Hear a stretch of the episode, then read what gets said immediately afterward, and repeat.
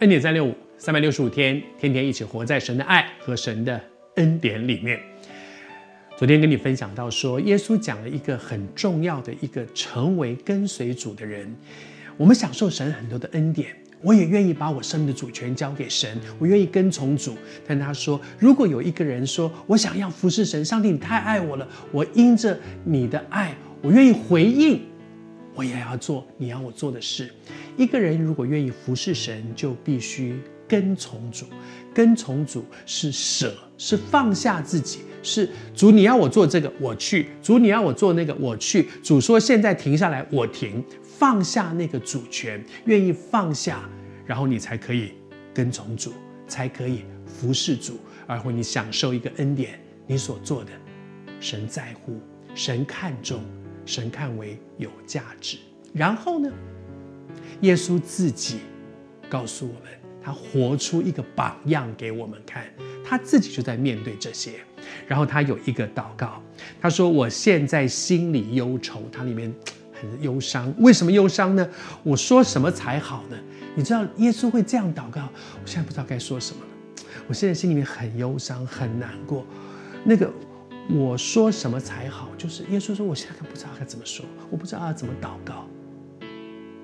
如果你现在正在这样的经历里面，你很忧愁、很烦恼，里面七上八下、很忐忑，到一个地步，你根本不知道怎么祷告。我要告诉你，就是呼求耶稣的名，你就是呼求主名。为什么？因为他知道。他也曾经这样过，你知道吗？耶稣也曾经说：“我根本不知道现在说什么好。”然后他说：“父啊，救我脱离这个时刻。”你知道，他知道他要走上一条十字架的道路。你以为他是欢喜快乐的吗？不，他并不喜欢。他要经历与神的隔离隔绝，他要经验那种羞辱，他并不喜欢。他说：“我现在要说什么才好呢？”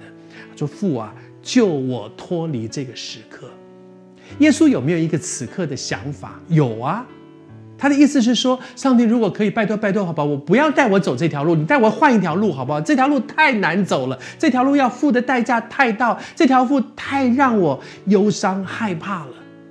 但是谢谢主，他后面说，但最美的就是那个但，他有没有想法？有，主啊，救我脱离这个时刻，把我带走，不要让我去面对这些。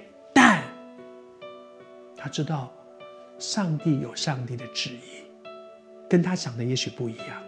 在他的生命之中，他好像面对两难，但是他没有说我就选择这个。他说：“但但什么呢？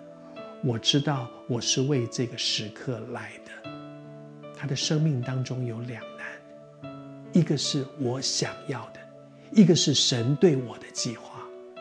你也正在面对你生命当中的两难。你有没有来到神的面前，跟主耶稣说：“我现在根本不知道该怎么祷告。”主耶稣，求你帮助我。我奉主的名祝福你。主耶稣真的走过这样的路，他真的能够体会你现在的感觉。你呼求他的名，他会伸手带你从那个极大的两难之间，带你做一个一生不后悔的决定。